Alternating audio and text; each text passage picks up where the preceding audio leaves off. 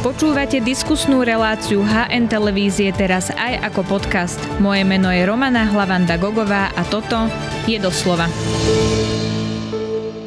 Ministri sú vo funkciách už 100 dní a opozícia opäť plánuje odvolávanie tentoraz ministerky Šimkovičovej. Novela trestného zákona je už v druhom čítaní a blíži sa aj hlasovanie o týchto zmenách. O tom všetkom dnes podpredsedníčku a poslankyňou Progresívno Slovenska Lucio Plavakovo. Vítajte v relácii doslova. Ďakujem veľmi pekne za pozvanie. Ja ďakujem, že ste prišli. Tak poďme na tých 100 dní vlády. Vy ste o tom mali dnes aj tlačovú konferenciu a tam ste ich nazvali premrhaných 100 dní vlády. Vy ako opozícia ste ale robili obštrukcie v parlamente, naťahovali ste čas, tak je toto fair kritika, lebo asi veľa priestoru na nejaké konkrétne iné zmeny ste im nedali.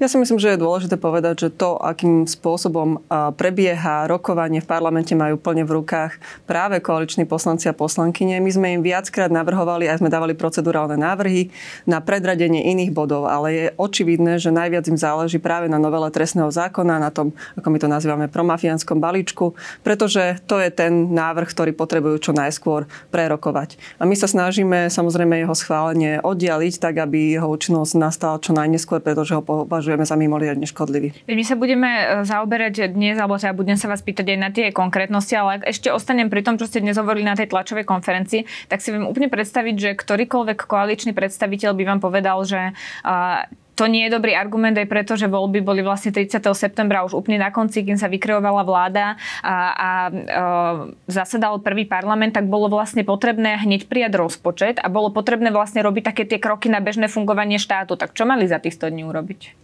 Tak myslím si, že um, je toho veľa, čo je potrebné spraviť, či už je to pomoc uh, ľuďom, adresná pomoc v rôznych oblastiach, uh, čiže v oblasti sociálnych politík. Máme tu obrovský dlh v zdravotníctve, v školstve, aké kroky vláda robila v týchto oblastiach. Uh, vlastne celá pozornosť a celá ich kapacita je sústredená na novelu trestného zákona a mafiánsky balíček, ktorý ešte má teda k sebe nalepený aj zákon, ktorý sa mení zákon o ochrane oznamovateľov. A to je to, na čo sa sústredujú, na čo dávajú všetku svoju energiu. Kľudne mohli prinášať iné návrhy a naozaj to nesúvisí s dátumom volie, pretože tieto, táto novela trestného zákona nie je nejakým spôsobom potrebná. Ani to nebol hlavný ich slogan v kampani, ktorým by, ktorý by ľudia podporovali a aj prieskumy verejnej mienky ukazujú, že ľudia vlastne ten, tento návrh nechcú. No, nechcú, čo sa týka tých sadzieb na korupciu, nie asi konkrétny ten návrh zákona, ale že nechcú znižovať trestné sadzby v prípade korupcie, ak hovoríte o tom fokuse, ktorý vyšiel. Áno, áno. A to je vlastne jedna z kľúčových podstát tej novely trestného zákona. My dlhodobo teda upozorňujeme na to, že najväčší problém je práve tá kombinácia, ktorú prinášajú. To je znižovanie trestných sadzieb, zvyšovanie limitov škôd, e, skracovanie premočacích dôb a rozširovanie možnosti podmienečného odkladu trestu. Toto je vytváranie priestoru pre organizované organizovaný zločin, pre korupciu, ja ale aj pre drobné pýtať krádeže. aj na tú novelu trestného zákona, tak aby sme do toho nezachádzali. Takže neobstojí ten argument, že prijali rozpočet a pre nich teda dôležitú novelu trestného zákona, alebo takto teda deklaruje celá vláda. Toto nestačí za 100 dní? Určite nie. Posuňme sa ďalej, pretože vy ste dnes podali spolu teda so stranou SAS návrh na odvolanie ministerky kultúry. Prečo teraz? Lebo tá petícia už e, bola pár dní, v Eteri podpísalo myslím, že viac ako 180 tisíc ľudí, vieme, že tam je podané aj trestné oznámenie a tak podobne. Ale každopádne, či sa stalo niečo nové, prečo ste sa práve dnes rozhodli? No, my sme to podanie e, návrhu na odvolávanie ministerky kultúry avizovali už skôr a jednoducho teraz nastala tá doba, kedy sme sa rozhodli ten konkrétny krok spraviť. Tam je teraz sedemňová lehota na to, aby bola zvolená mimoriadná schôdza a vlastne spoločne s partnermi z opozície sme tento návrh podali, pretože si myslíme, že Martina Šimkovičová nielenže nemá zastávať post ministerky kultúry, ale že sa ňou nikdy nemala ani stať. Keď sa pozrieme na tie konkrétne dôvody, keby ste ich mali vysvetliť, tak čo vás priviedlo k tomu, aby ste ju odvolávali, alebo teda mali snahu odvolávať mm-hmm. ministerku? V prvom rade je to jej absolútna neznalosť celého rezortu kultúry a zásahy, ktoré či už robila, alebo robí, alebo ešte plánuje spraviť. Jedným z nich je aj vlastne zásah do financovania RTVS, kde ona ako ministerka kultúry sa vôbec nezastala vlastne inštitúcie, ktorá pod ňu spadá. Potom sú to nekompetentné zásahy do fondov, do vedení e, jednotlivých inštitúcií, ktoré pod ňu spadajú. Ale sú to aj jej nenávistné. To nebolo tak, že sa o tom hovorilo, ale nakoniec nevidíme nejaké konkrétne návrhy, že je to iba niečo, niečo, o čom sa diskutovalo? Nie? My už máme v parlamente predložené niekoľko poslaneckých návrhov práve zo strany SNS, čo je ešte zaujímavé na tomto, že ani samotná ministerka kultúry návrhy, ktoré chce ako ministerka presadzovať a jej politická strana, tak ich nepredkladá v rámci normálneho riadneho legislatívneho procesu, vrátane medzirezortného pripomienkového konania a ako ministerka kultúry, ale sú predkladané poslaneckými návrhmi. A tam už práve je ten priestor, ktorý vlastne sa vytvára na to, aby sa v parlamente takéto zmeny presadili. Nevieme presne ani, aké budú tam ďalšie pozmenujúce návrhy, ale ten trend je jasný. Ide o to, aby sa nejakým spôsobom obmedzila nezávislosť všetkých týchto inštitúcií, teda aj fondov, ktoré pod ministerstvo kultúry spadajú. A ďalším teda argumentom je, e, že vlastne on ako keby vôbec nechápe podstatu celej kultúrnej oblasti a ľudí, ktorí e, v kultúrnej obci aj pracujú a ako je kultúra vystavená, ktor- vystavená ktorej aj jedným zo základov je rozmanitosť, podpora menšín a to ona svojimi opakovanými vyjadreniami absolútne popiera a útočí na uh, skupiny obyvateľstva, uh, šíri homofóbiu, transfóbiu a nenavisné prejavy. To si myslím, že je naozaj neakceptovateľné z úst ktoréhokoľvek ministra alebo ministerky a obzvlášť z úst ministerky kultúry. Keď hovoríte, že sú to poslanecké návrhy a nie sú to návrhy ministerky otázky Šimkovičovej, tak je fér kvôli poslaneckým návrhom odvolávať? To je iba jeden z dôvodov, ktorý vlastne e, súvisí s celým tým komplexným e, problémom. My už aj vlastne samotné programové vyhlásenie vlády je absolútne neambiciozne v, oblasti kultúry. My sa potrebujeme pohnúť tam dopredu smerom k tomu, ako sa to e, vyvíja aj v iných krajinách a nie vráca sa niekde späť a vytvára tu nejakú predstavu o tom, že, že kultúra má byť len o nejakom nezmiešavaní rôznych kultúr, či už aj, aj vlastne menšinovej, menšinovej kultúry a podobne. To, to je absolútne pomílené a to nepatrí vôbec do 21. storočia.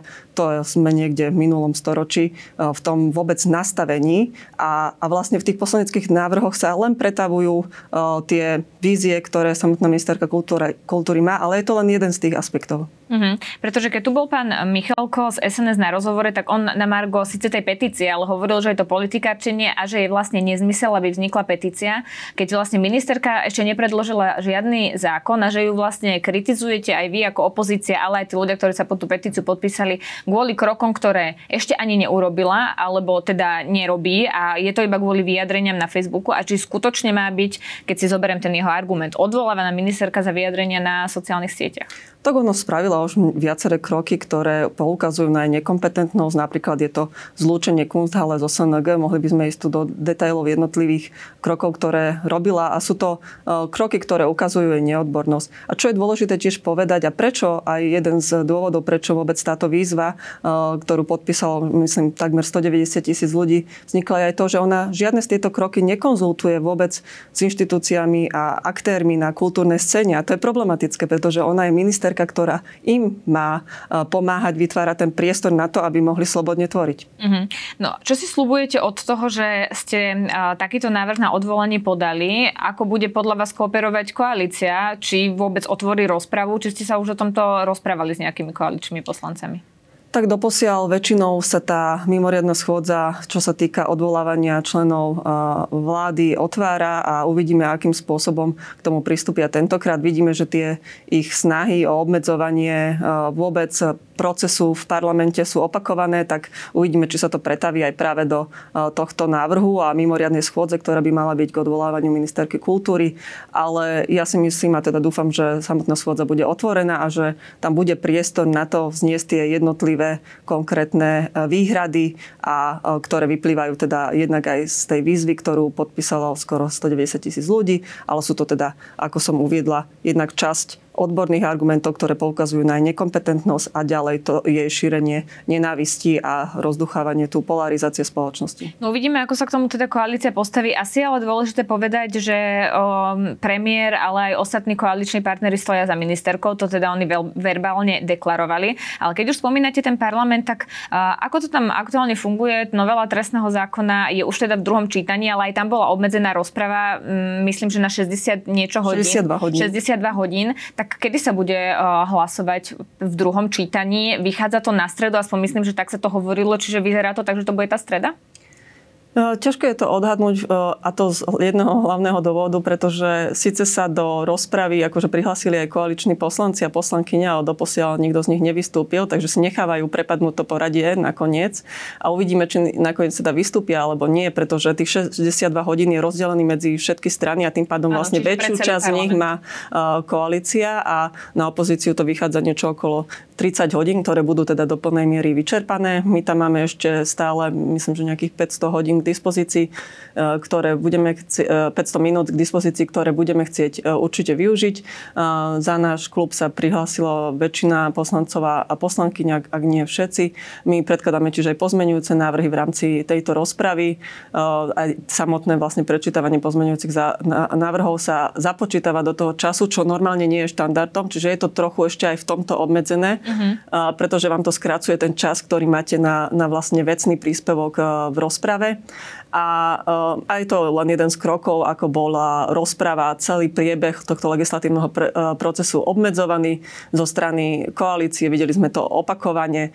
Naozaj vlastne každý jeden krok v tomto procese, už tým, že to začalo skráteným legislatívnym konaním, ktoré nemá zákonné uh, odôvodnenie, tak každý jeden tento krok vlastne smeruje k tomu, že to, ten proces bol absolútnym spôsobom obmedzovaný a ako keby celé to pridusované, celá tá, tá rozpráva a nie je normálny priestor na to využiť e, svoje e, práva poslanecké, ako by sme inak mali mať. A nie je to aj preto, že ste vlastne povedali všetko, čo ste chceli už pri tom, keď sa rokovalo, či sa vôbec má rokovať v skrátenom legislatívnom konaní, lebo to je argument, ktorý hovorí koalícia. Áno, oni ho používajú síce, ale ja som naozaj e, poctivo sa dávala v tom pléne počas skráteného legislatívneho konania, teda rozpravy k skrátenému legislatívnemu konaniu, kde naozaj veľká väčšina tých príspevkov e, sa venovala práve dôvodom, e, ktoré musia byť naplnené preto zo zákona, aby mohlo skrátené legislatívne konanie konanie vôbec prebiehať. Samozrejme, že okrajovo sa musíte dotknúť aj vecného obsahu toho zákona, pretože tie dôvody zákonné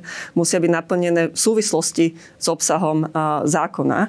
Ale ja som napríklad nemala vôbec priestor v tej rozprave prvé k skrátenému legislatívnemu konaniu sa vyjadriť k celému množstvu zoznamu právnych inštitútov, ktoré sa menia práve touto novelou trestného zákona.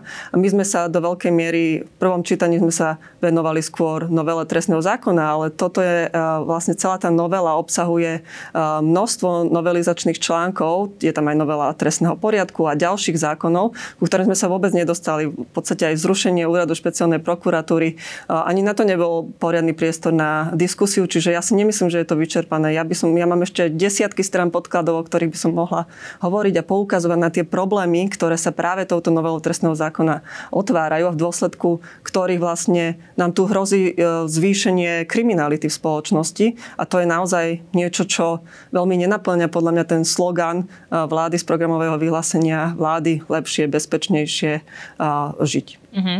Koalícia ale tvrdí, že napríklad pri prípade konfliktu záujmov, na čo tiež ako opozícia a progresívne Slovensko upozorňujete, tam nie je. Napríklad um, pán Para hovorí, že on odmieta, že by um, spolupracoval na tvorbe tejto novely. A pán Gašpar zase hovoril, že ako poslanec predsa má právo predkladať zmeny. A toto je asi fakt, nie? Určite má ako poslanec právo predkladať zmeny, ale predstavte si naozaj tú absurdnú situáciu, že táto rozprava v druhom čítaní začínala tak, že podpredseda parlamentu, pán Žiga, je vlastne človekom, ktorý je obžalovaný, alebo obvinený, on nemyslím, a odovzdával slovo spravodajcovi, obžalovanému e, pánovi poslancovi Gašparovi. Už len táto situácia je absurdná. A práve k advokátovi Parovi môžem povedať, že my sme na ľudskoprávnom výbore prerokovávali tiež novelu trestného zákona. Bol to on, ktorý tam argumentoval za vládu a obhajoval tento návrh, takže ťažko môže e, prezentovať nejaký postoj, že, že on vlastne sa na tej novele nepodiela. Ale nemali by sme sa na nich pozrieť ako na nevinných, pokiaľ nie sú právoplatne odsudení? Tak samozrejme, že platí prezumcia neviny, ale ja si neviem predstaviť inú uh, krajinu demokratickú v Európskej únii, kde by sa to dialo takýmto spôsobom, pretože je, je, je to fakt, že tento, tento návrh, táto novela trestného zákona práve týmto ľuďom pomôže zabezpečiť im beztrestnosť. Nedokáže sa to v trestnom konaní, že im, im bude dokázaná uh, nevina, alebo teda nebude im preukázaná vina, ale zanikne trestnosť, pretože si to zabezpečia novelou trestného zákona. Takže vy a takto by to samozrejme konflikt záujmov. Áno.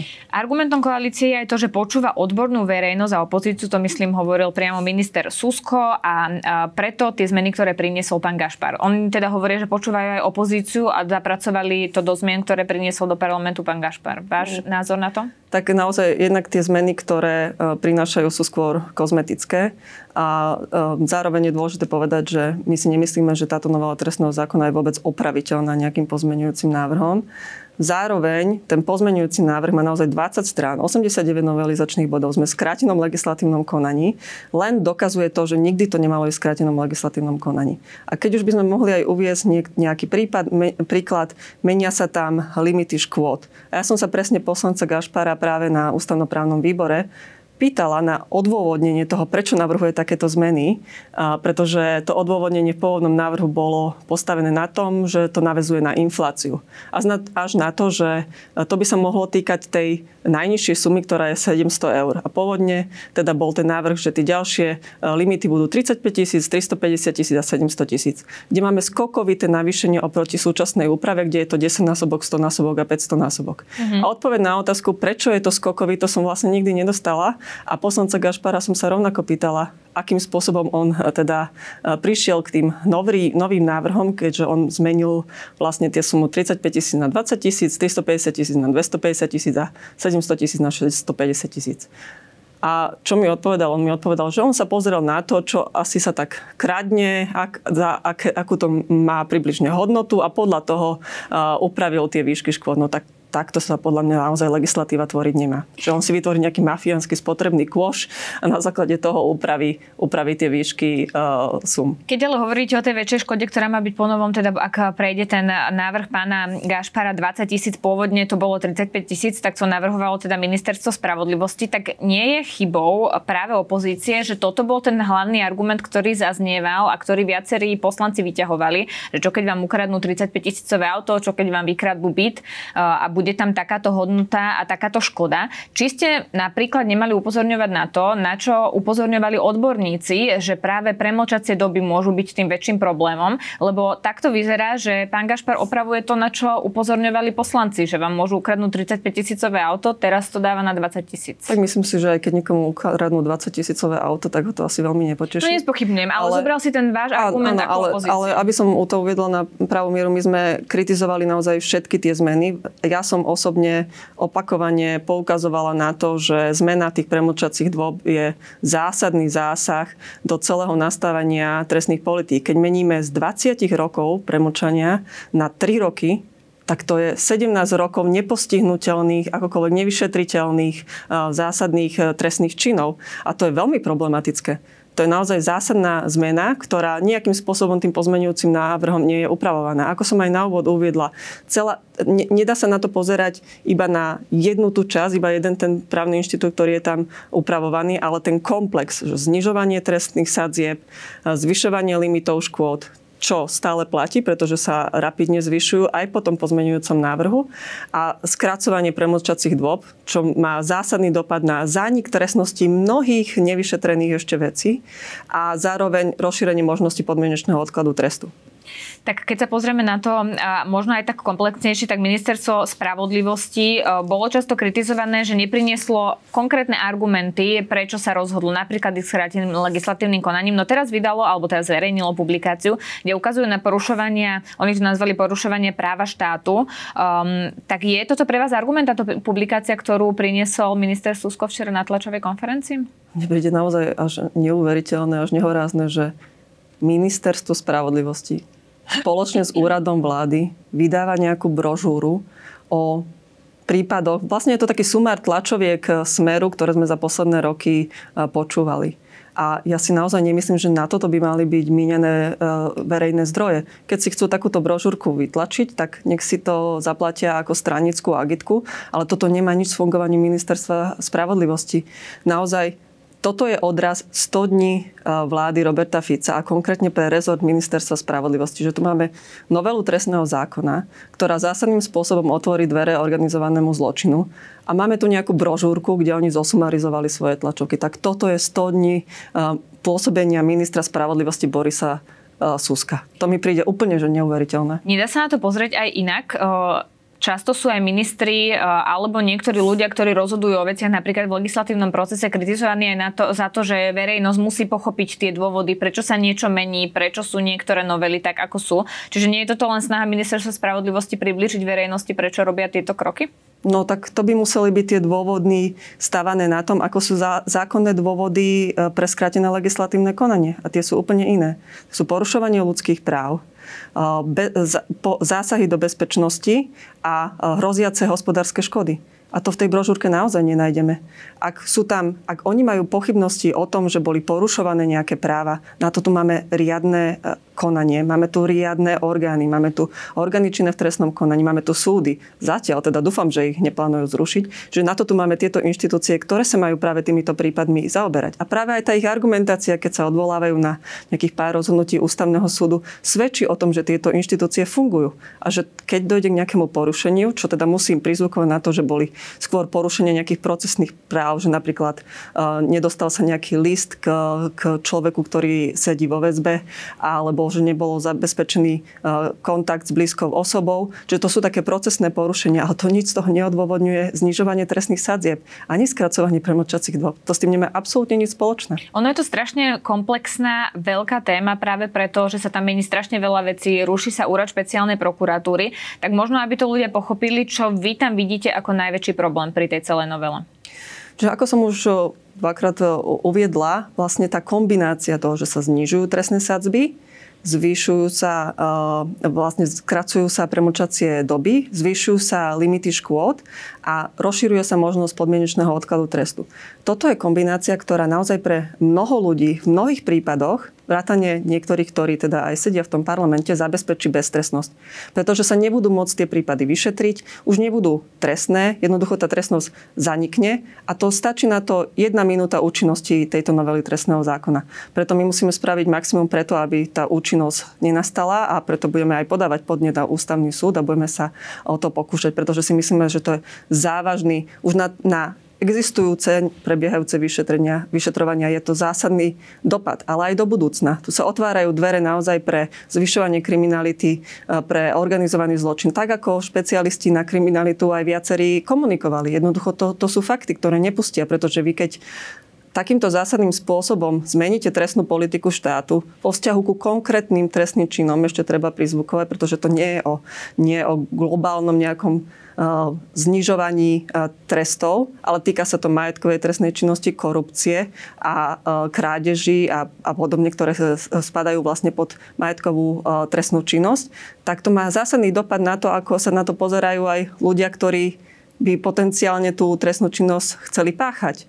Pretože keď teraz jednoducho niektoré konanie úplne vypadne, z postihnutelnosti e, trestným zákonom, ako je napríklad to e, základné zvýšenie škody z 266 na 700 eur, tak vlastne všetko do 700 eur už bude len priestupok. Chápem teda to vaše stanovisko. Vy ste, pani Plavaková, kritizovali aj to, že napríklad tej novele sa nič nemení v prípadoch napríklad sexuálneho násilia. Sedí ale tento argument, lebo keď vy voláte po diskusii a že je potrebné vyvolať um, spoločenskú odbornú diskusiu a riadne legislatívne konanie, tak toto by predsa chýbalo aj v prípade toho sexuálneho násilia, keby to koalícia teda v tejto novele menila, nie? Práve, že ja som presne upozorňovala na konkrétnu vec a to je redefinícia znásilnenia.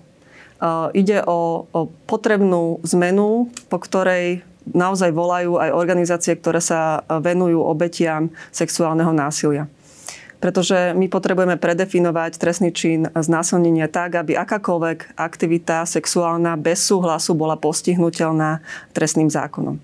A takáto redefinícia znásilnenia už prešla riadnym medzirezotným pripomienkovým konaním.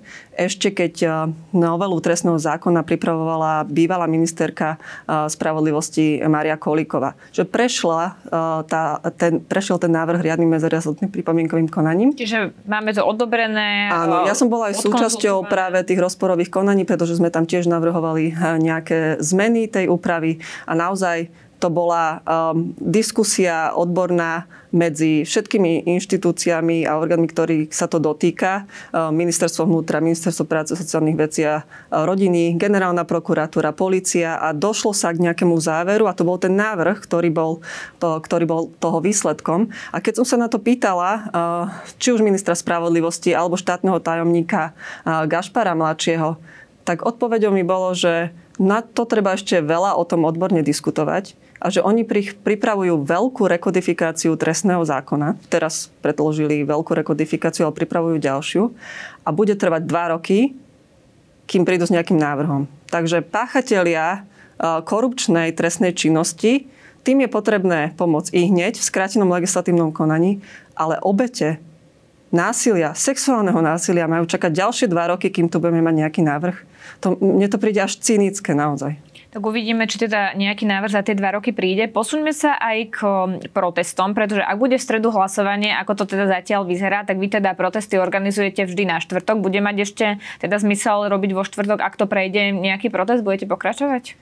Tak ani tým odhlasovaním e, v rozprave, e, teda v druhom čítaní, nekončí vlastne celý proces, pretože potom návrh pôjde k pani prezidentke, ktorá bude mať 15 dní na to, aby buď návrh podpísala alebo vrátila naspäť e, s vetom. A je možné z toho aj ako doposiaľ komunikovala aj, že vystúpila v pléne parlamentu predpokladať, že ona svoje právo na veto uplatní, čiže ten návrh sa potom vráti opätovne do parlamentu a budeme o ňom prediskutovávať, vlastne otvorí sa ďalšia rozpráva rozpráva k vetovanému návrhu a tam budeme diskutovať presne o tých eh, výhradách, ktoré pani prezidentka vo svojom vete bude ano. parlamentu adresovať.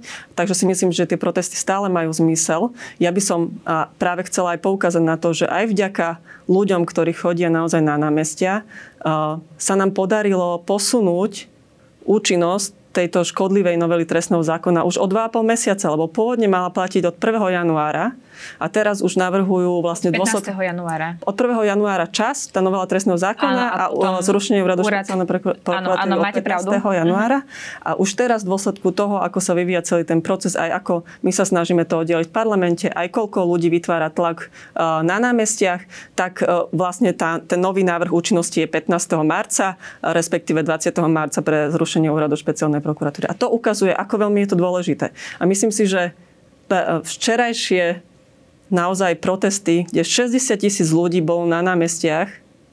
Nič nie je lepšou vizitkou 100 dní vlády Roberta Fica ako tých 60 tisíc ľudí v uliciach práve keď uplynuli tých 100 dní. Nerozmýšľali ste na tom, že tie protesty pojmete trochu inak? Myslím, že ich rozšírite, lebo vy hovoríte o tom, ako opozícia ste sa spojili, že spolupracujete. Faktom ale je, že tam nie sú všetky opozičné strany, ktoré sú v parlamente a tiež mali záujem na tých protestoch vystúpiť alebo byť nejak súčinné strany, ktoré sú mimo parlamentu. Tak my sme sa naozaj e, na začiatku e, proti tomu promafiánskému balíčku spojili spolu so stranou Sloboda a Solidarita a s nutím KDH a takým spôsobom ďalej formujeme tieto protesty a na tom neplánujeme nič meniť. To však nevylučuje to, že aj nejakí predstaviteľi alebo členovia, členky napríklad iných mimoparlamentných strán aj vystúpili na niektorých protestoch, zapájajú sa, chodia, chodia vlastne na tie námestia a pozývajú ľudí na, na účasť, ale tým organizačným ako keby zázemím a tým, kto za tým stojí, tak sú vlastne tie tri strany, tak ako sme sa na začiatku dohodli. No, nevystúpili v Bratislave, lebo to, čo ste hovorili, že aj z niektorých iných strán vystúpili na viacerých námestiach, to bolo v iných mestách, nebolo to priamo v hlavnom meste. Aj na včerajšom proteste povedala pani Jana Ďurková, teda sestra vyšetrovateľa Pavela Ďurku, ktorá tam mala príhovor toto. Teraz je čas spojiť všetky demokratické síly na Slovensku bez rozdielu. Je čas zabudnúť na osobné ciele, postoje, zmazať červené čiary. Mne príde, že vás priamo na tom proteste vyzvala, aby ste medzi seba pustili aj ďalších. To si nemyslím, ja som teda ten jej príhovor nevidela, lebo som bola v pléne eh, parlamentu, ale, ale myslím si, že eh, to naozaj aj priestor na, eh, dokonca aj na bratislavskom proteste vystúpila členka demokratov na jeden, jeden, jednom z tých protestov. Manželka jedného z vyšetrovateľov. Áno. A, a myslím si, že je dôležité to, že sa nám podarilo v rámci parlamentnej opozície spojiť že sa nám to drží, darí udržať a že tie protesty silnejú a že ľudia vlastne prichádzajú na tie námestia a vyjadrujú aj takýmto spôsobom odpor a svoj názor na tento promafiánsky balíček vlády Roberta Fica. Takže ste si z toho nespravili exkluzívny klub, ako povedal Jaroslav nad demokratom? To, to naozaj nie. Je pravdepodobné, že tam bude pribúdať tých rečníkov, myslím politických rečníkov, že tam nebudú len predstavitelia KDH, Progresívno Slovenska a SAS. Myslím si, že ten základný, tá základná zostava tých politických strán zostane rovnaká. Tak uvidíme, ako to bude pokračovať. Ďakujem veľmi pekne, že ste si na nás našli čas. To bola poslankyňa za progresívne Slovensko Lucia Plaváková. Ďakujem veľmi pekne. Ďakujeme, že nás počúvate aj vo forme podcastu. Ak chcete podporiť našu tvorbu a kvalitnú žurnalistiku, kúpte si digitálne predplatné HN. Choďte na hnonline.sk lomené predplatné. Ďakujeme.